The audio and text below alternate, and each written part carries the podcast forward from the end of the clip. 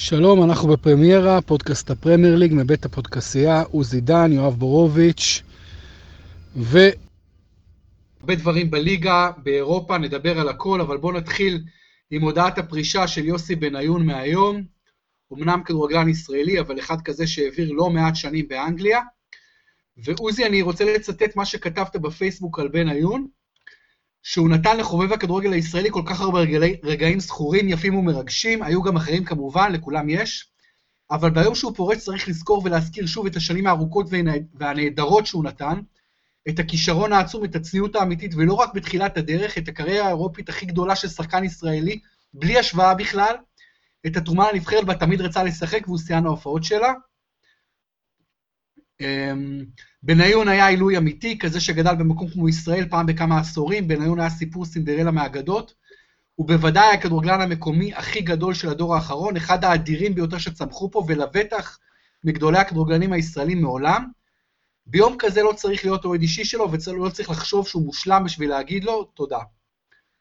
אוקיי, זו דעתך לגבי בניון, ואני שמסכים עם חלק, אולי אפילו אני אגיד חלק קטן מהדברים שכתבת, אני אגיד, עוזי, דבר, אתה יודע, אולי אנשים יפרשו אותו כפרובוקטיבי, אבל אני לא אומר אותו למטרת פרובוקציה, אני אומר משהו שאני באמת מאמין בו, ואני אגיד, יוסי בניון הוא לא גדול השחקנים הישראלים בכל הזמנים, אבל הוא בוודאי גדול ה-overrated בכל הזמנים.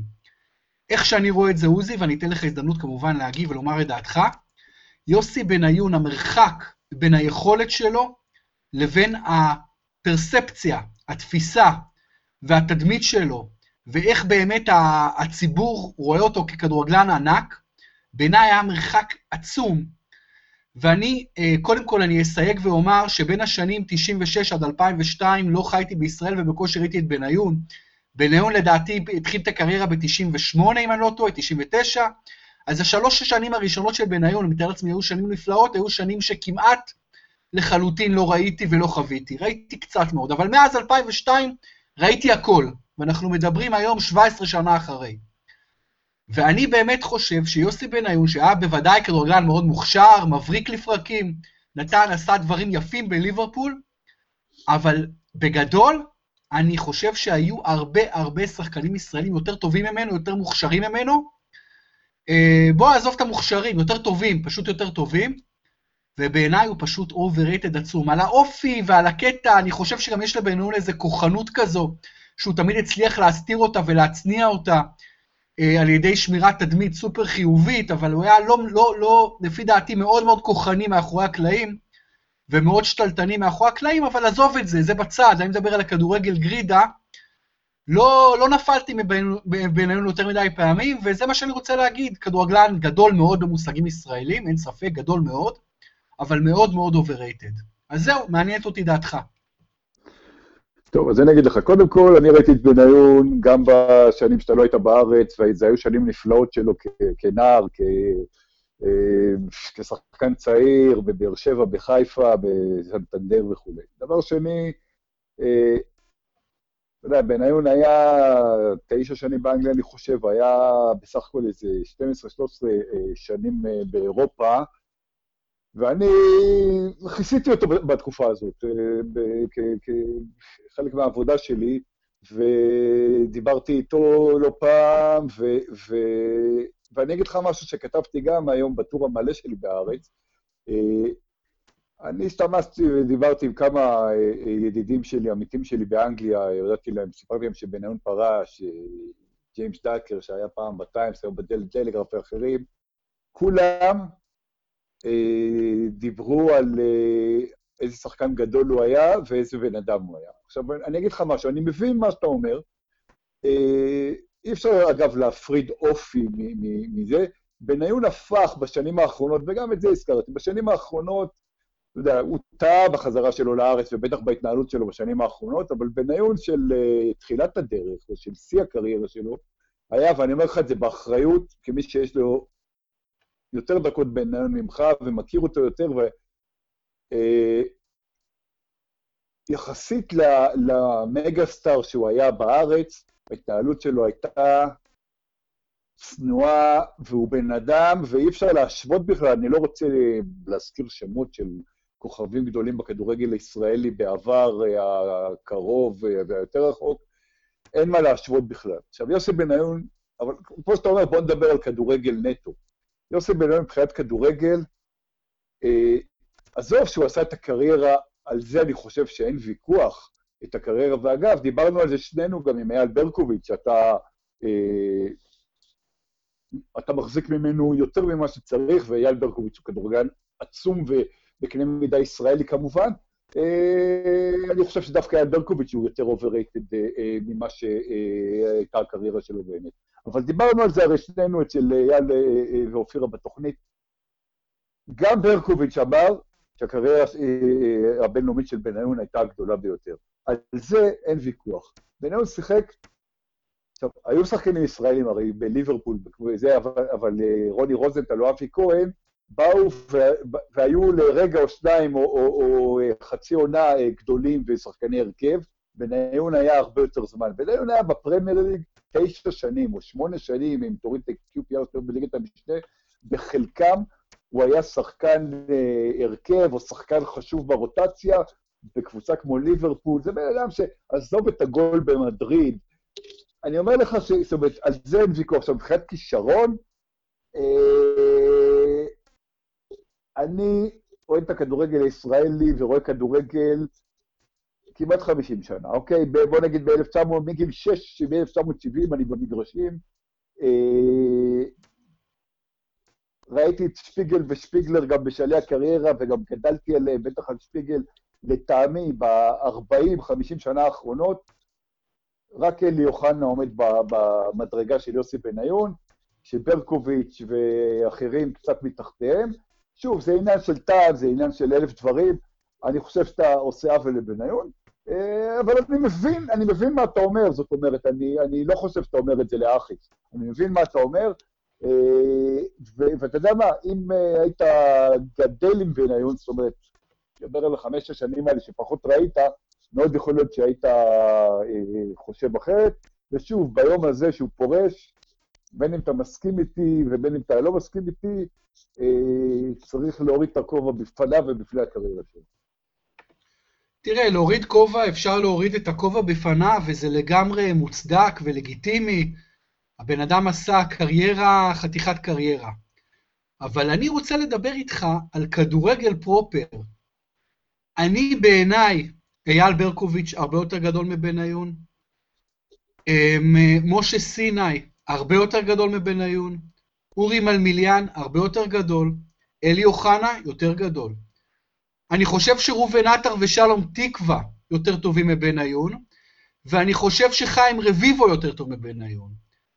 ואני חושב שלרוני רוזנטל, למרות שהייתה לו קריירה לגמרי שונה, הגיע לגובה יותר גבוה ממה שבניון הגיע בשיא. רוצה לומר שאני לא הולך איתך אחורה לשפיגלר ושפיגל וכל הטיטנים שלפניהם אפילו, אתה יודע, רפי לוי ושיעה גלזר וגדולים אחרים, ולא הולך לשם. אני מדבר רק על הדור 2 האחרונים, אני ראיתי בעיניים שלי וראיתי את כולם, ראיתי בעיניי הרבה שחקנים ישראלים יותר טובים מיוסי בניון, ולכן אני טוען שהוא overrated מאוד. עכשיו לגבי קריירה, אז שוב אמרתי על רוזנטל שהגיע לגובה יותר גבוה, בעיניי, היה שחקן משמעותי באליפות של ליברפול, אז אני אגיד חיים רביבו, נתן בעיניי קריירה יותר גדולה באירופה מבניון, אני חושב שגם ברקוביץ' בדרכו, גם אוחנה הגיע לגובה יותר גבוה מבניון, מבחינת C, אז אתה יודע באמת לא חלילה שישמע שאני מזלזל, אני לא רוצה לזלזל בבניון, אבל בדעה שלי האישית, הוא לא שמה, הוא לא מבחינת איכות כדורגל, ובאמת לא ראיתי את 3 השנים הראשונות שהוא היה ילד פלא, אני כבר שמעתי על בניון בגיל 15 בנבחרת של בני טאבק, הוא היה פרודיג'י, אין ספק בכלל, אין ספק. אבל הרבה שנים לא טובות, הרבה קבוצות בהן הוא לא הצליח. קריירה בנבחרת מאוד מאוד מאוד שנויה במחלוקת, למרות שהוא שיאן ההופעות. אז אני אומר, וואלה, אתה יודע, בעיניי עדיין תמיד הוא יישאר overrated גדול, למרות שבאמת היה גם שחקן גדול, זה לא נוגד, אפשר גם שחקן גדול וגם overrated, האחד לא נוגד את השני, אפילו להפך. אז זהו, עוד משהו שאתה רוצה על בניון לפני שנתקדם? כן, אני חושב שעכשיו אתה עושה דבר שהוא, אתה יודע, יגידו שאתה עושה את זה לאחיס, למרות שאני מכיר אותך ואני מבין שזו דעתך. תראה, קודם כל בנבחרת, הוא לא רק סיין ההופעות, הוא בן אדם ש... תראה, אתה מן הסתם חושב שברקוביץ' למשל עשה קריירה זהירה בנבחרת ורביבו פחות. אבל אתה זוכר את הגול של ברקוביץ', את המשחק העצום שלו נגד אוסטריה, ואת האדום של רביבו נגד ספרד. לרביבו ולברקוביץ' יש בערך אותו מספר שערים, אותו מספר בישולים, אותו מספר הופעות בנבחרת. להגיד שבניון לא עשה קריירה יפה בנבחרת, שהוא לא רק סיין ההופעות שלה, הוא גם סגן מלך השערים שלה, אחרי מוטה לשפיגלר, בחיר הכדורגלנים הישראלים בכל הזמנים. אתה יודע, אני אשלח אותך למשחק נגד שוויץ ולמה שהוא עשה. להגיד שבניון לא הצליח בנבחרת, זה פשוט לא נכון. להגיד שנים אחרון, אתה יודע, כן, בניון שיחק עד גיל 39, עכשיו יאמר, כתבתי גם את זה, אתה יכול להגיד שהוא היה צריך לפרוש לפני 3, 4 ו-5 שנים, מאוד יכול להיות. מי אנחנו שנגיד לבן אדם שאתה יודע, הוא לא שיחק בשביל כסף בשנים האחרונות, הוא לא שיחק בגלל פחד מפרישה או משהו כזה, שאין לו משהו לעשות אחרי זה, הוא שיחק כי הוא אוהב את המשחק, שזה גם דבר שיזקף לזכותו ויאמר לזכותו, כי הרבה שחקנים בגיל מבוגר וזה, אתה יודע, כבר אין להם את התשוקה למשחק, כי זה טבעי אם אתה משחק בגיל 0 כל כך הרבה שנים. בניון שיחק כי הוא אוהב לשחק, הוא באמת באמת אוהב לשחק כדורגל.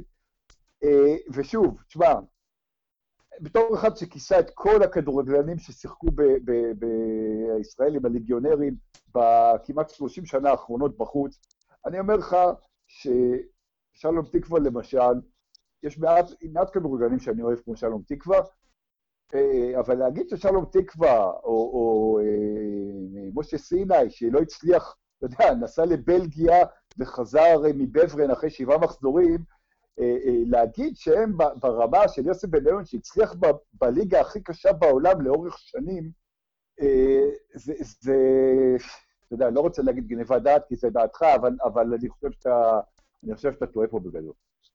בוא אני אגיד לך משהו לגבי משה סיני ובניון. אם אני בעלים של קבוצה, או מנהל מקצועי של קבוצה, ואתה מציע לי את בניון בן ה-18, ואתה מציע לי את סיני בן ה-18, אני אקח סיני אחד על פני 10 בניונים. זה מה שאני יכול להגיד לך לגבי השני השחקנים האלה, למרות 7 מחזורים בבברן.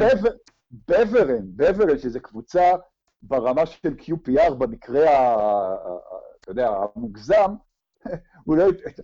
תשמע, משה סיני, אני ראיתי אותו הרבה יותר ממך. אני, אתה יודע, לא, אני ראיתי את כל הקריירה שלו. אני ראיתי אותו, בסדר, לא נתווכח.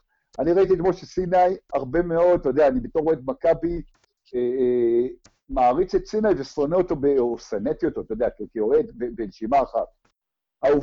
העובדה היא שהוא לא הצליח בליגה סופר סופר בינונית כמו בלגיה. עכשיו, אתה יכול להגיד שהוא שחקן שלא היה כמוהו מאז פלא ועד מסי, אבל יש גם עניין של מנטליות, יש עניין של מיליון דברים. יוסי בניון הצליח, אני אגיד לך יותר מזה, יוסי בניון, אם לא היה חוזר מאייקס בגיל 15-16, בגלל כל מיני דברים וכו', והיה נשאר, ולא היה משחק בגיל 16 עד 21 בארץ, אלא נשאר באייקס, הוא היה פורש היום או לפני שנה או לפני 3 שנים, כאחד שמדברים עליו בחצי עולם, כמישהו שהיה עושה עוד קפיצת מדרגה, ואז הוא באמת היה גדול השחקנים הישראלים.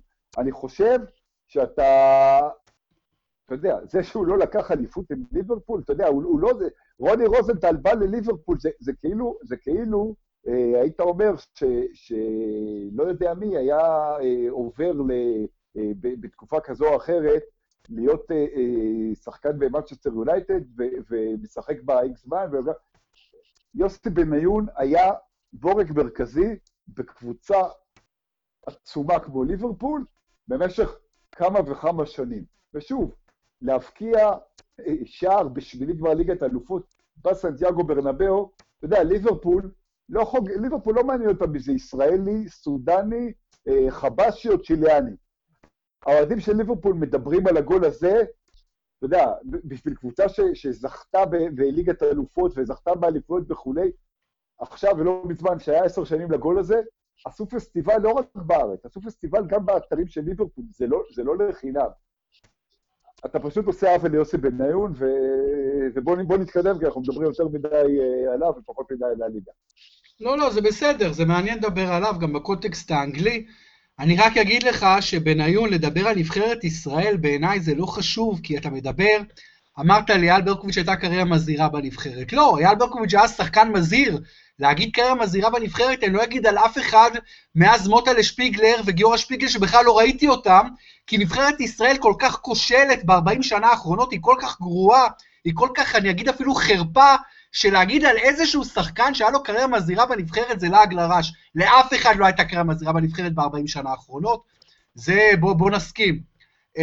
עכשיו, תראה, אני באמת, לסיכום בניון, אנחנו מאוד, אתה מתייחס לתקופה הקצרה של משה סיני בבלגיה ככישלון, אבל התקופה הקצרה של רוני רוזנטל בליברפול, שהוא משמעותי באליפות, את זה אתה לא סופר כאיזה הישג מדהים.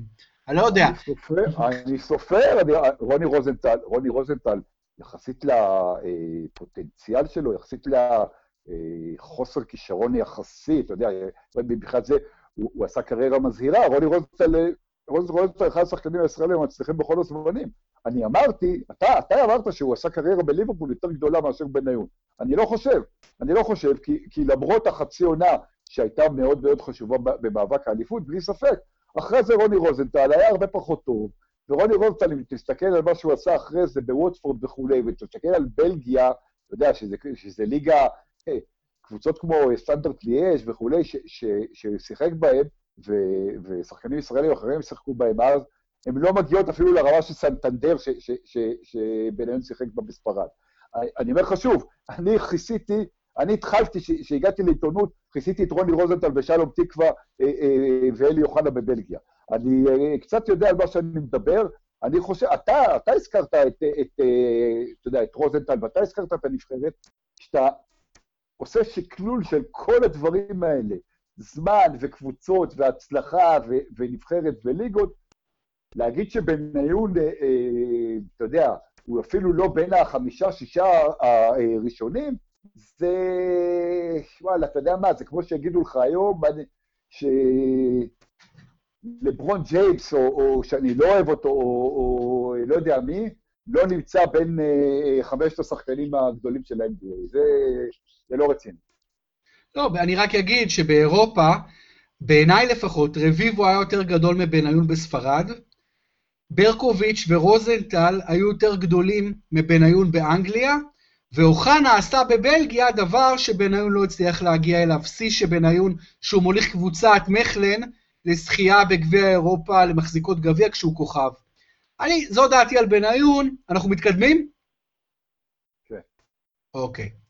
אז עוזי, היה הרבה דברים השבוע, מה הדבר הכי דרמטי שהיה לנו? בעיניי זה, אתה יודע, היה את ליברפול בחוץ נגד סאות'המפטון, 3-1, עם הגול המטורף של סאלח, נדבר עליו, היה לנו את 4 אנגליות בליגת האלופות, משחק בטוטנהאם הוטספר סטדיום החדש, 1-0 סופר דרמטי וחשוב לטוטנהאם על סיטי, היה לנו אתמול בלילה את יונייטד נגד ברסה, יונייטד מפסידה 0-1, אנחנו עוד לפני ההופעות של ארסנל וצ'לסי ברבע גמר יורופה ליג, פשוט השנה הזו של האנגליות היא כל כך מופלאה, שכל הקבוצות מגיעות לעמדות הכי גבוהות, אבל מה היה השבוע הכי חשוב, מה הרושם הכי חזק, המשחק בסאות'המפטון, המשחק בטוטנהאם, המשחק בסאות'המפטון נראה כאילו, אתה יודע, כי זה היה מזמן, לפני הבחירות, לפני צ'מפיונס ליג וכו', אני מסכים איתך שהייתה לו חשיבות גדולה מאוד,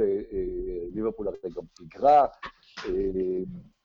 סאלח אחרי תקופה ארוכה שהוא לא כבש והיה חלש, לא רק הפקיע, אלא גם היה טוב ניצחון, עוד ניצחון דרמטי של ליברפול, עוד ניצחון שלה בחוץ, עוד הוכחה שמנטלית, השנה, להבדיל משנים קודמות, מסוגלת לנצח את המשחקים האלה, המשחקים האלה מעניקים עדיפות. שוב, אני עדיין חושב שסיטי תיקח, אבל המשחקים האלה, ליברפול תהיה בתמונה עד הסוף, בין אם היא תיקח או לא תיקח, לגמרי חשוב מאוד.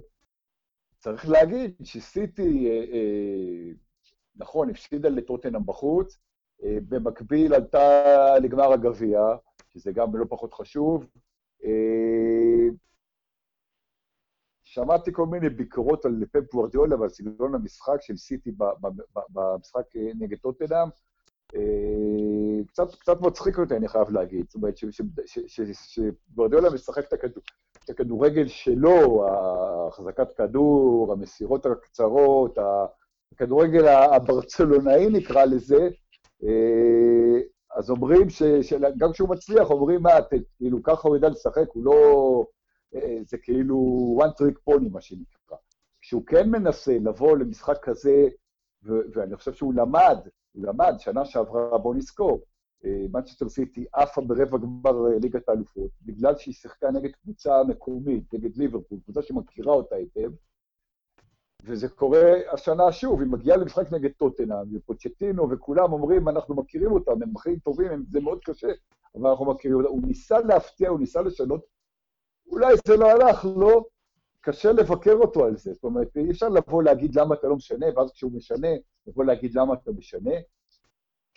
הפסיד 1-0 בחוץ, מה שעשיתי בבית עם המאזן שלה, בוא נגיד שזה במקרה הרע מבחינת גוורדיולה 50-50 כרגע, זאת אומרת, הוא עוד לא עף, הוא עוד לא הפסיד, ובוא נזכור, קונה גוארו החמיץ פנדל, זאת אומרת, או הוגו לוריס עצר פנדל, אפשר להסתכלו על זה איך שרוצים, אבל אם זה היה נכנס, וסיטי גם מובילים 1-0, לא יודע איך המשחק היה נגמר. זאת אומרת, לבקר את גוורדיולה ועשיתי אחרי המשחק הזה, אפשרי, אבל גם את זה צריך לעשות במינון. אז אני חושב שצריך לחכות במקרה הזה, יונייטד, שיחקה חלש, שיחקה רע,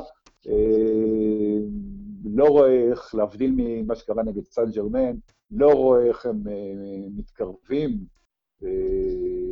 לעבור בגומלין נגד ברצלונה וקאמפ נו. אני חושב שמבחינתם אירופה גמורה, סולשר צריך להתרכז בלסיים מקום רביעי ולנסות להבטיח מקום בצ'מפיונס בשנה הבאה.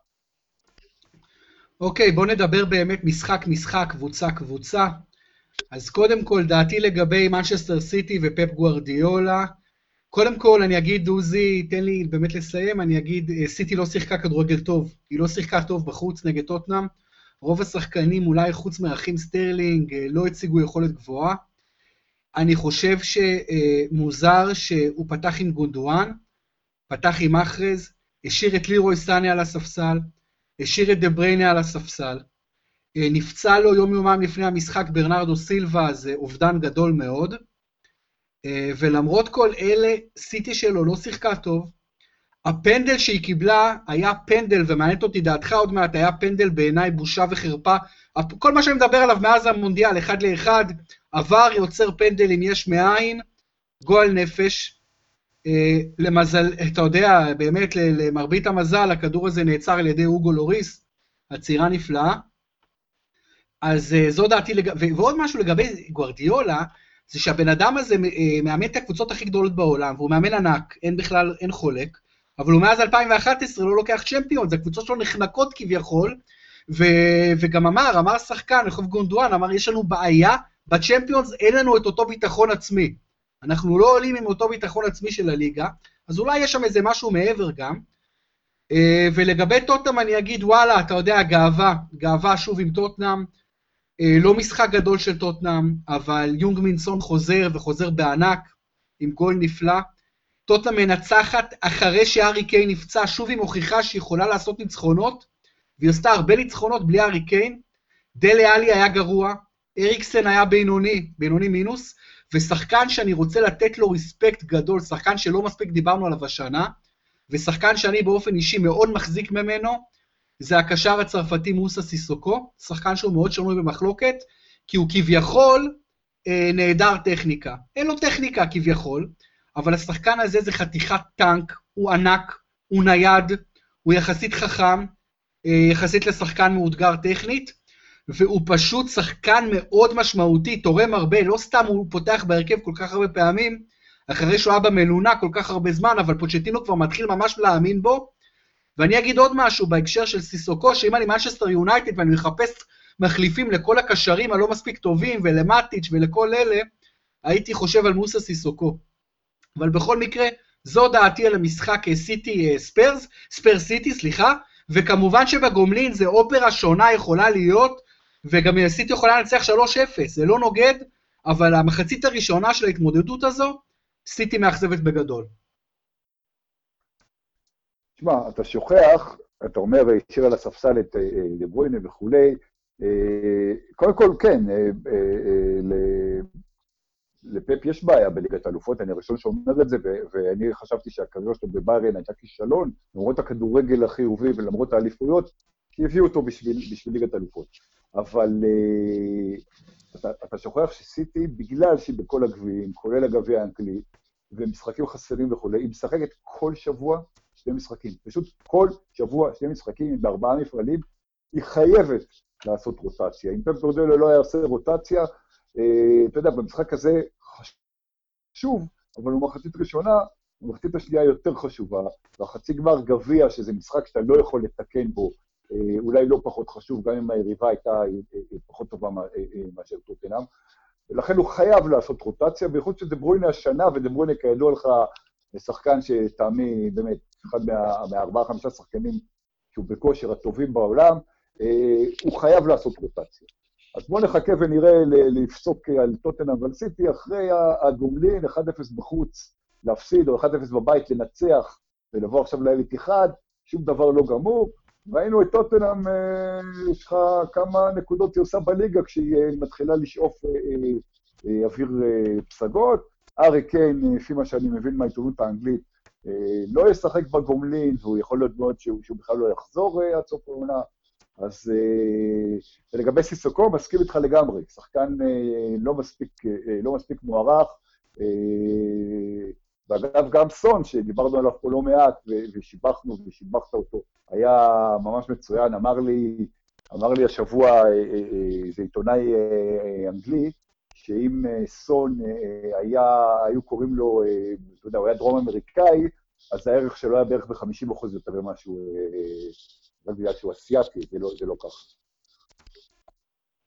כן, סון בעיניי שחקן ששווה 100 מיליון פאונד, לא פחות מזה. כל מחיר פחות מזה, טוטנהאם עושה מכך טעות למכור אותו, כלומר, ככה אני מעריך מחיר. מה המחיר שאם אני טוטנהאם, אתה אומר לי ככה, אני נותן לך את סון.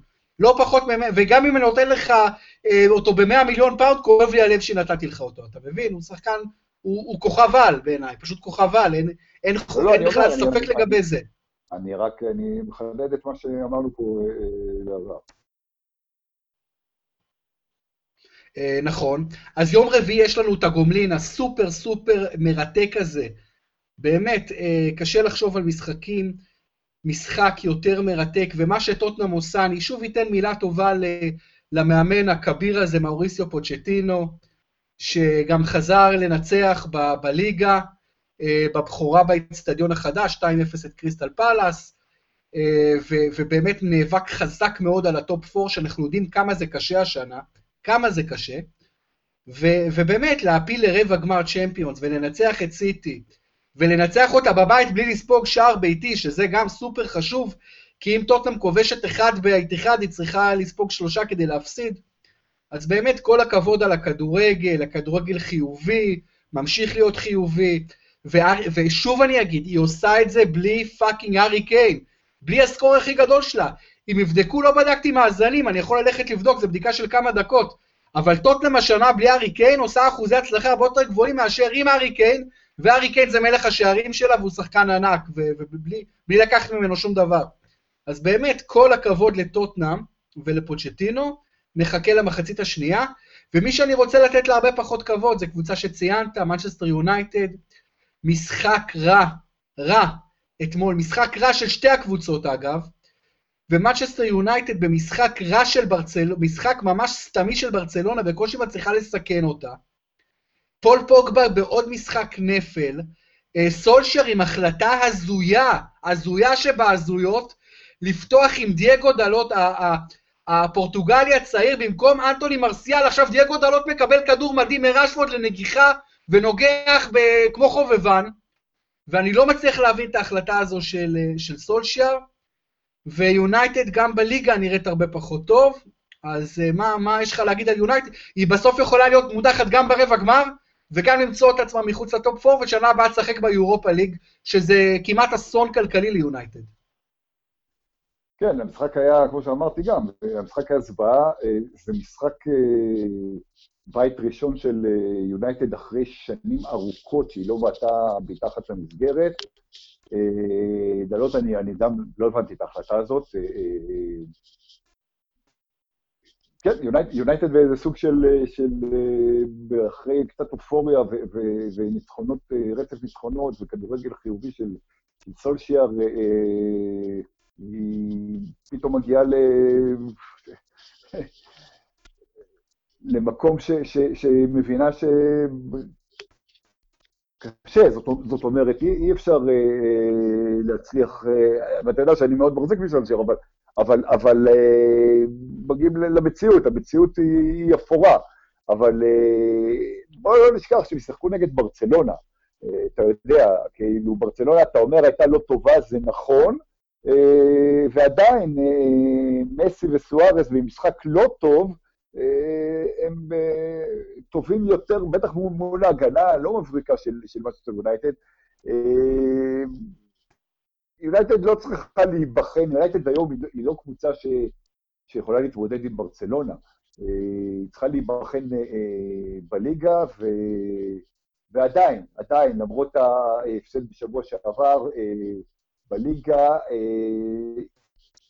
מה שסולשיאר מונה, רק מה שתרסיטי צברה יותר נקודות ממנה, גם לא ליברפול. אז צריך לתת לסולשיאר את הקרדיט או את הימי חסד, גם אחרי שהוא מונה באופן קבוע ולשנים.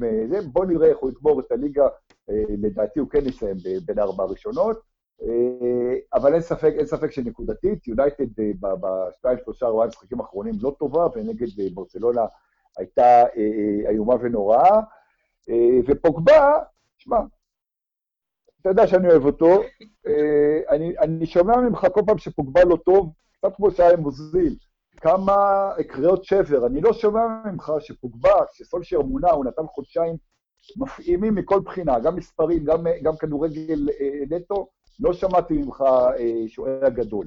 אני חושב שיש לך איזה אנטי לפוגבה וזכותך. אני חושב שאתה מסתכל על פוגבה קצת עוזי, כמו על שחקן רגיל, שחקן שעולה 20, 25, 30 מיליון פאונד, אתה יודע, שחקן לגיטימי, יקר אפילו, אתה מסתכל עליו ככה. אני מסתכל על פול פוגבה עוזי כמו שחקן ששווה פאקינג 110 מיליון יורו. כמו אלוף עולם, כמו שחקן עם נתונים פיזיים וטכניים, שיש למעט מאוד שחקנים בעולם, ואני לא מוכן לקבל מכזה טלנט, מכזה חומר גלם, כזו יכולת, זה ההבדל בינינו עוזי, אני לא מוכן לקבל, ואתה אולי כן מוכן לקבל, אבל אני שופט את פול פוגבה כמו גדול עולם, אני לא שופט אותו כמו כדורגלן מן השורה, הוא לא, אתה יודע, הוא לא, כי הוא לא כדורגלן מן השורה, זאת, אתה מבין, אבל אם הוא כל כך הרבה משחקים, לא שומר על יציבות ולא זורח, אז משהו פה לא בסדר. ככה אני מסתכל על פול פוגבה. טוב, אני לא יודע, אתה יודע, מסי לתורך העניין, בנבחרת ארגנטינה, לא זרח ביותר משחקים, ולא שמעתי אותך מדבר ככה. פול פוגבה... מה? מסי?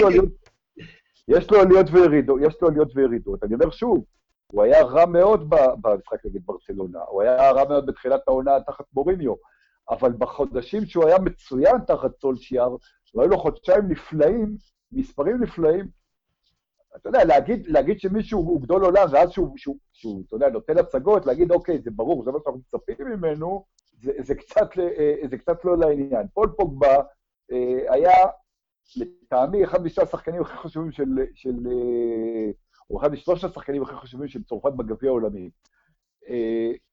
הוא שחקן אדיר, שוב, עליות וירידות, הוא יש לו יותר מדי, אבל אם אתה מצפה ממנו, אתה לא יכול להגיד הוא מאכזב כשהוא מאכזב, ולא להתפעל ממנו כשהוא מצוין. ואם אתה לא מתפעל שהוא מצוין, אז כנראה שאתה לא חושב שהוא כזה שחקן, אז אל תגיד שהוא מאכזב כשהוא מאכזב. אני מאוד התפעלתי בפול פוגבה במונדיאל, אתה לגמרי צודק, אחד מהשלושה הטובים ביותר. מאוד מאוד התפעלתי מפוגבה ביובה, אני פשוט לא מתפעל כל כך מפוגבה ביונייטד, ומה הסיפור? שזה לא סיפור של שבוע, שבועיים, חודש, חודשיים, זה בעיה יותר מתמשכת, נכון, הייתה לו תקופה נהדרת, בוא נתקדם רגע מפוגבה, עוזי, ראיתי אתמול את המשחק של יונייטד ברסה, אצל חבר ילדות שלי, חבר אחד הכי קרובים שלי מכיתה ג', אוהד יונייטד כל חייו, ראיתי את המשחק איתו, עם אבא שלו, עם אחיו ועם גיסו, כולם אוהדי יונייטד צרופים, מהאנשים האלה, אתה יודע, שרואים את יונייטד 40 שנה, כל משחק וזה. ותשמע, מה שאתה אמרת, ההגנה הלא מרשימה, הלא טובה של יונייטד, האם הייתה, אוהדי יונייטד שראיתי איתם אתמול את המשחק, הדבר שהכי יושב להם על הלב כל הזמן, והם הכי טוענים אותו כל הזמן, זה כמה ההגנה של יונייטד חלשה, וכמה הם לא מחזיקים מאף שחקן בקו האחורי, לא מלינדלוף, בטח לא מסמולינג, לא מלוקשו, לא מאשלי יאנג, הם פשוט לא יכולים לראות את ההגנה הזאת. מסכים, ההגנה של יונייטד, חוץ מדחה כמובן שהוא אולי השוער הכי טוב בעולם, בוודאי אחד השוערים הכי טובים בעולם, היא מאוד מאוד בעייתית, וגם, אתה יודע, שהביאו כל מיני אריק ביי וכאלה, אין היום ליונייטד, אין לה בלם ברמה עולמית, אין לה מגן ברמה עולמית, וכשאתה מסתכל על הקישור וההתקפה, זה שחקנים מעולים, כן? שוב, אתה יכול להגיד, יותר מצליחים, פחות מצליחים במשחק כזה או במשחק אחר, אבל אתה מסתכל על החלק הקדמי, אתה מסתכל על הקישור, יש עם מה לעבוד, מנצ'סטר יונייטד לטעמי חייבת לעשות רכש בקיץ, להביא בלם שניים ברמה עולמית, באמת ברמה עולמית, שמעתי על דיבורים על קוליבאלי מנאפולי, שהוא אדיר, שמעתי דיבורים אחרים, הם לגמרי צריכים, זה דבר שהוא ושוב, למזלם, באמת למזלם, יש להם שוער אדיר, אבל זה לא מספיק, זה לא מספיק, וקצת כמו של ליברפול הביאו את ון דייק, וליברפול הייתה להם בעיה עצומה בהגנה, וון דייק שיפר אותה, ושיפר את ליברפול מהבחינה הזאת,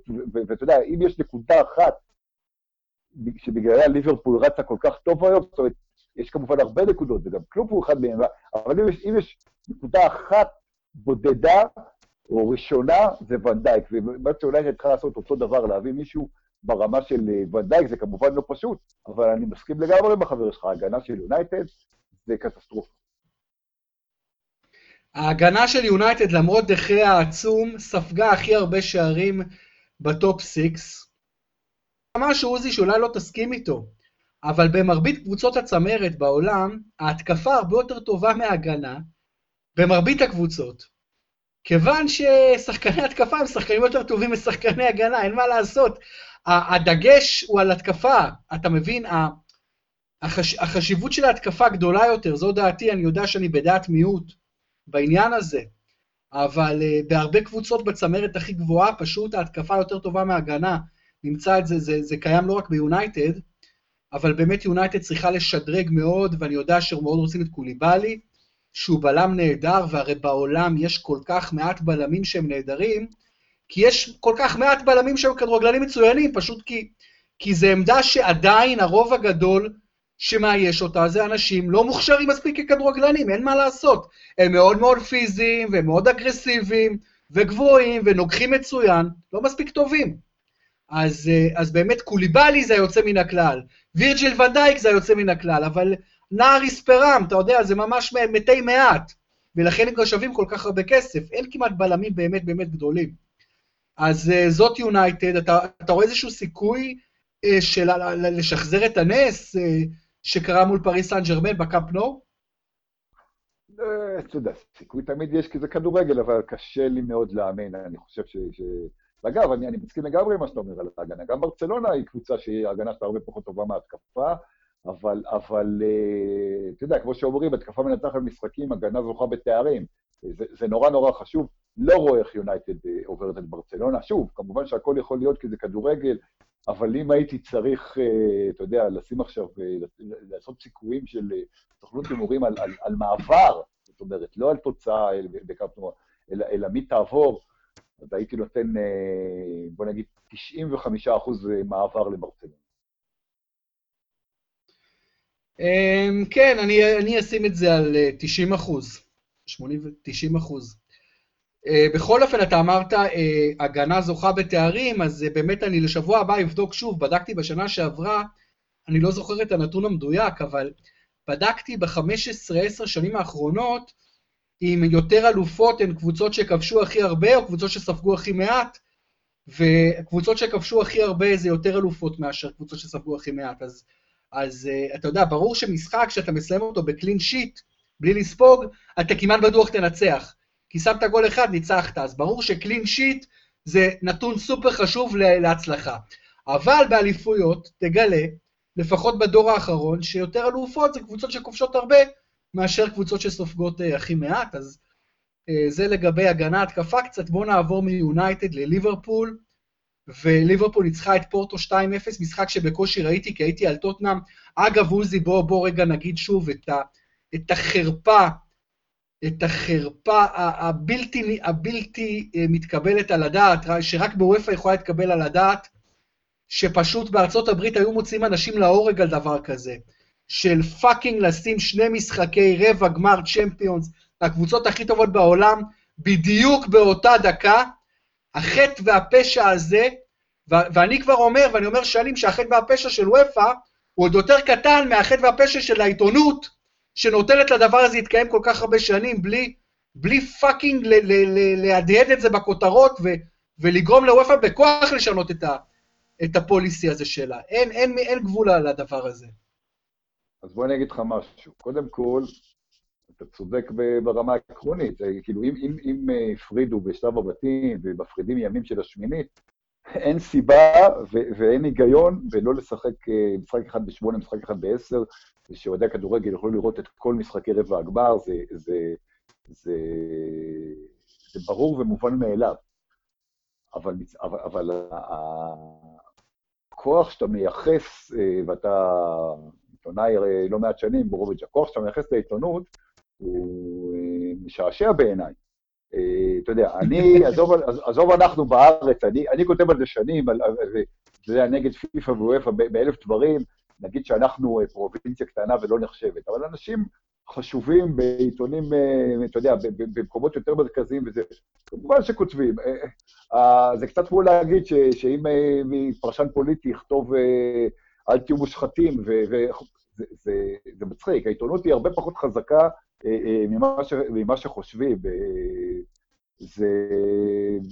שוב, אתה צודק ברמה, אני מסכים בטיעונים שלך, אבל לבוא, בקטע הזה, לבוא בתלונות לתקשורת, התקשורת עושה, כן בגדול, בקטע הזה עושה את שאלה, כותבת, היא לא יכולה לעשות יותר מדי, ואתה יודע מה, גם שינויים שהיו פה ושם, כן נגרמו בזכות עידוד של התקשורת ודברים כאלה או אחרים, אבל לא צריך, אתה יודע, לא צריך לתת לעיתונות כוח שאין לה, ואתה בתור עיתונאי כבר די ותיק אמור לדעת את זה. אז בוא אני אגיד לך, אני מה שנקרא באנגלית I beg to differ, אני ממש מבקש להתנגד פה. תראה, אני עוזי, בגלל שאני לא מכיר את השפות, אני לא קורא עיתונות בגרמניה, ספרד, איטליה ושוויץ. אני לפעמים קורא כתבות משם, אני שומע על כותרות משם, אבל אני לא קורא את העיתונות הלכה למעשה. עיתונות שאני קורא הרבה מאוד שנים באופן די צמוד, זה עיתונות אנגלית. ומה לעשות שהאנגליה היא אולי מדינת הכדורגל, אתה יודע, גם אתה רואה את ההצלחה, מדינת כדורגל סופר משמעותית באירופה, אולי אפילו הכי משמעותית, אבל לא משנה, לא ניכנס לזה. ואני רוצה להגיד לך שאני מעריך ומעריץ של העיתונות האנגלית, אני לא בא פה מעמדה של שונא, אני מעריץ אותה ואוהב אותה, אבל העיתונות האנגלית, ממה שאני רואה, ממש לא שמה את זה על ראש שמחתה, היא לא כותבת על זה מספיק בכלל, היא לא מתלוננת, ואין את התעודה הזו שאני מחפש, ואת הדבר הזה שאיך לעזאזל הדברים האלה קורים עדיין ב-2019, ואני לא מסכים, אני חושב שהעיתונות לא עושה את תפקידה, מההתרשמות שלי. טוב, נשאר חלוקים, אני חושב לא, מה זה לא עושה את תפקידה? שוב, לעיתונות יש פחות כוח ממה שחושבים, אני בתור אחד שכן קורא עיתונות ספרדית, אני אומר לך שיש כאלה שכותבים, ויש כאלה שאולי לא כותבים, כמו שאתה יודע, כמו שיש עיתונות יותר רצינית, ויש עיתונות פחות רצינית, כמו שבכל תחום יש זה, אבל שוב, הטיעון שלך לגבי וופא הוא בוודאי ובוודאי ובוודאי נכון, אבל העיתונות, לא העיתונות היא זאת שצריכים להשיב אותה.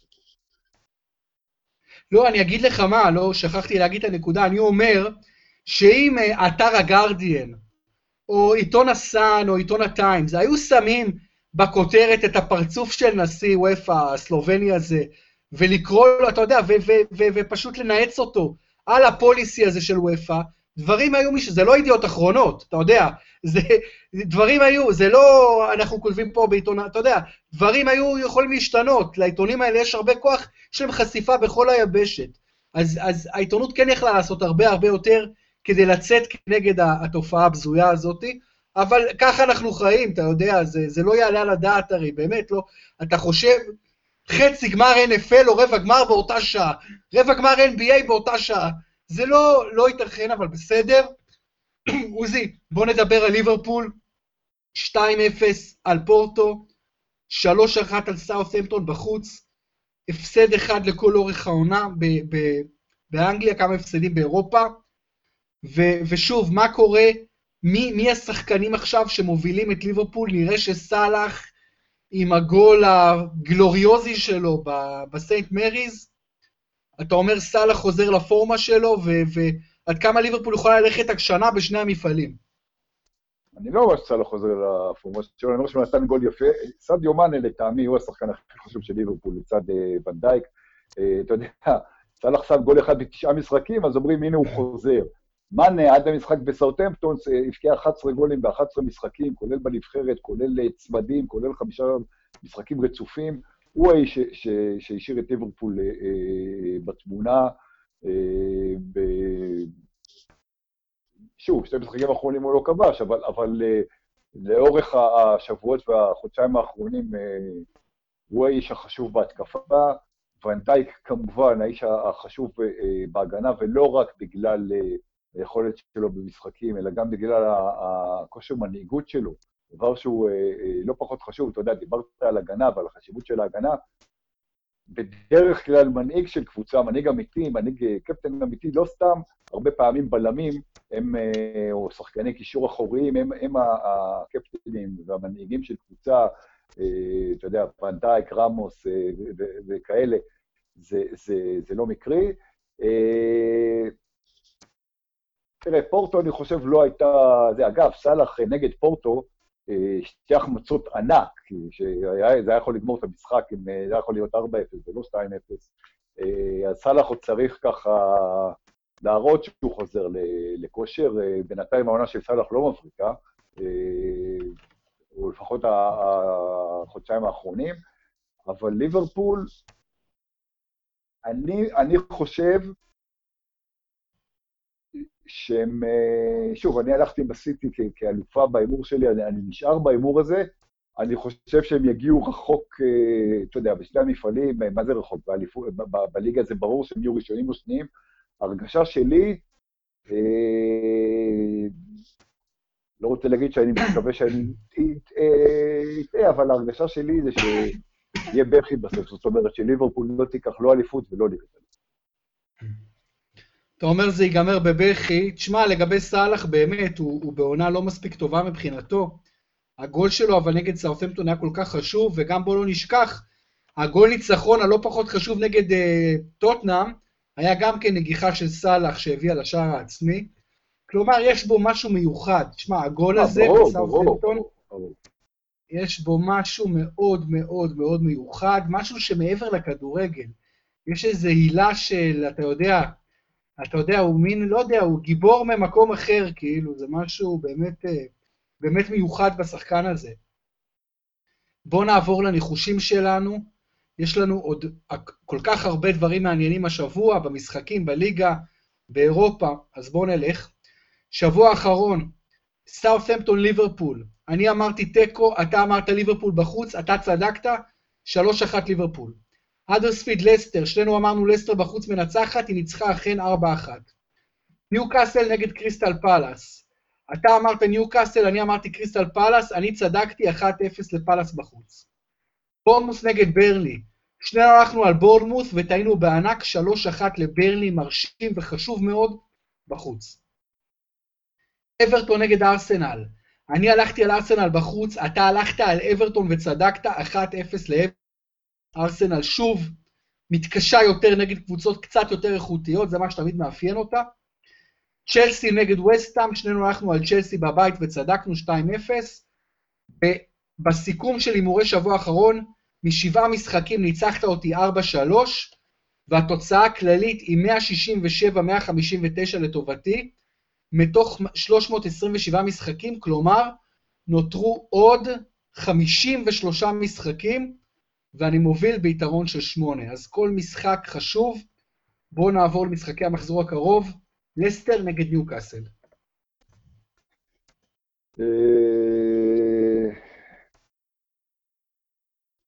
תיקו. אתה הולך על תיקו, אני הולך על 1, רק נגיד לסטר בתקופה מצוינת. זה משחק של יום שישי בערב. טוטנהאם נגד האדרספילד. כן, כן, כן, נכון. טוטנהאם נגד האדרספילד. ביום שבת, משחק מוקדם, אם אני לא טועה. כן, כן. ואני הולך שם על 1, אתה גם 1 סולו, בצעון החדש, נגד האדרספילד, שכבר ירדה. מבחינת טוטנהאם זה כמובן משחק סופר סופר חשוב. עובדה הנקודות שם יהיה פשוט טרגדיה מבחינת הספרס. ברייטון נגד בורנמות'.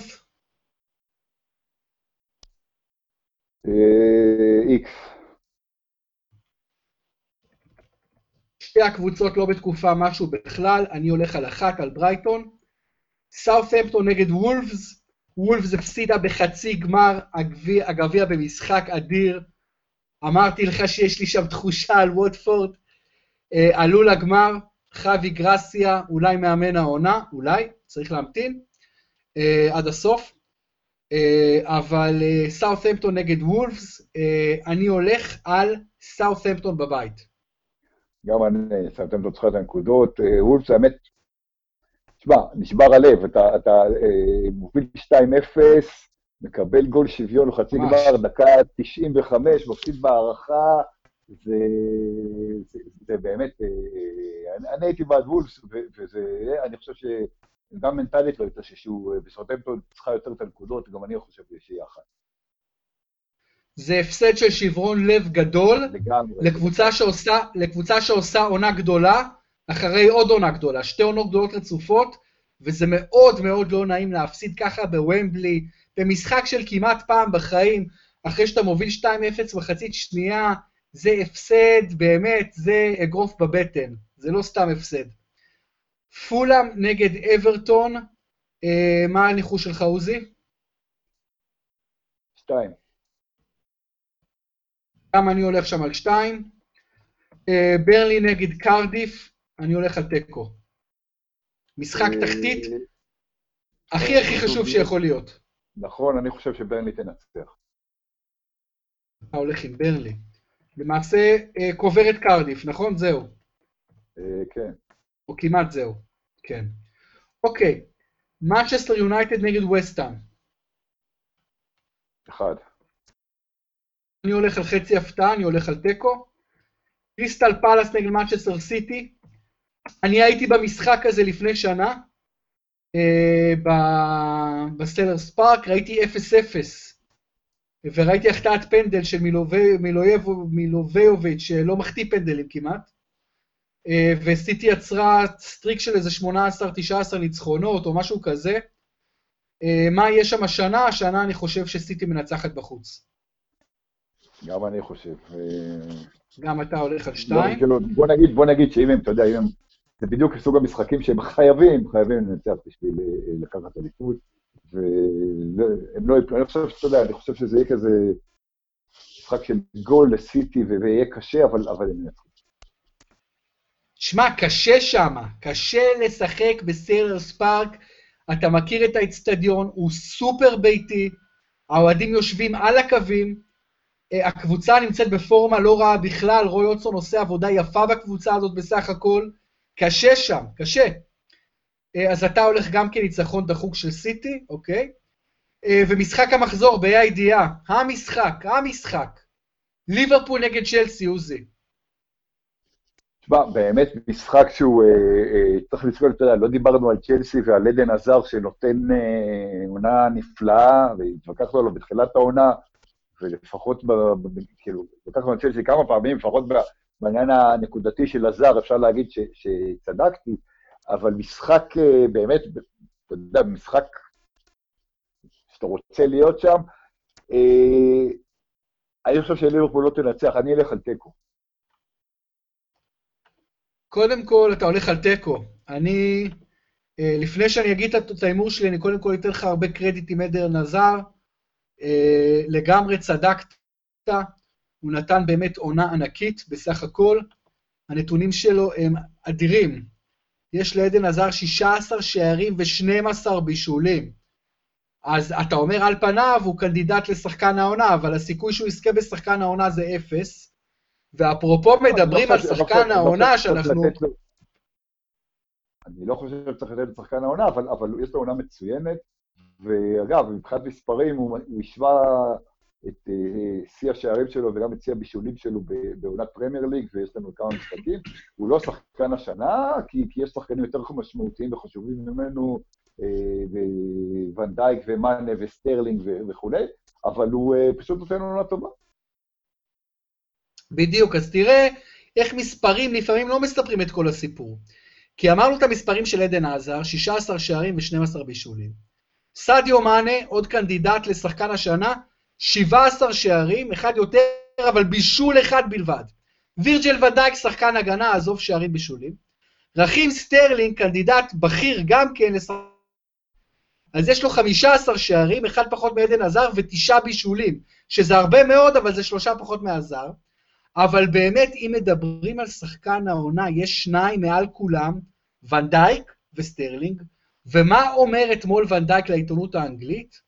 הוא אומר, הוא חושף את הבחירה שלו, הוא אומר, בחרתי ברכים סטרלינג, שאגב, צריך להגיד, אסור לשחקן לבחור בחבר לקבוצה, ובדרך כלל שחקנים שרצים לתואר לא בוחרים במתחרים נגדם, כי אומרים, שהשמועה שרכים סטרלינג בחר, במי הוא בחר, אומרים כנראה הוא בחר בארי קיין. זה מה שפורסם, אבל זה לא בטוח.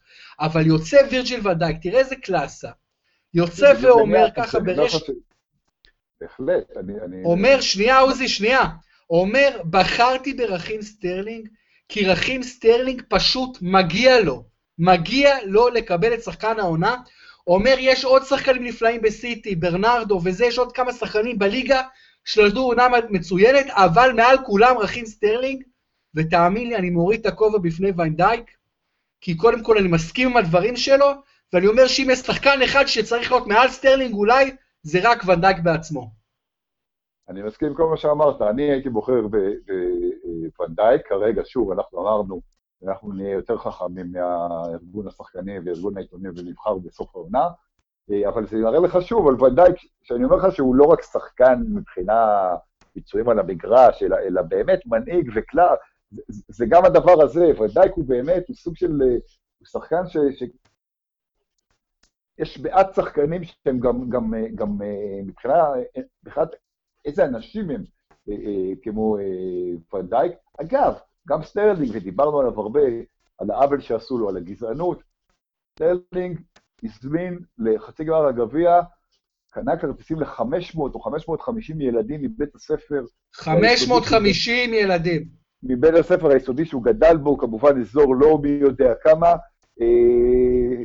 עכשיו כן, בסדר, יש לו כסף, אבל עובדה שלא כל אחד עושה את זה, והוא לא הזמין פה 10, ואתה יודע מה, יפה לראות את השחקנים האלה, באמת, שני השחקנים אולי הכי טובים מהעונה, שהם גם יודעים איך להתנהג מחוץ למגרש, וזה לא פחות חשוב. זה לא פחות חשוב, ואתה יודע מה?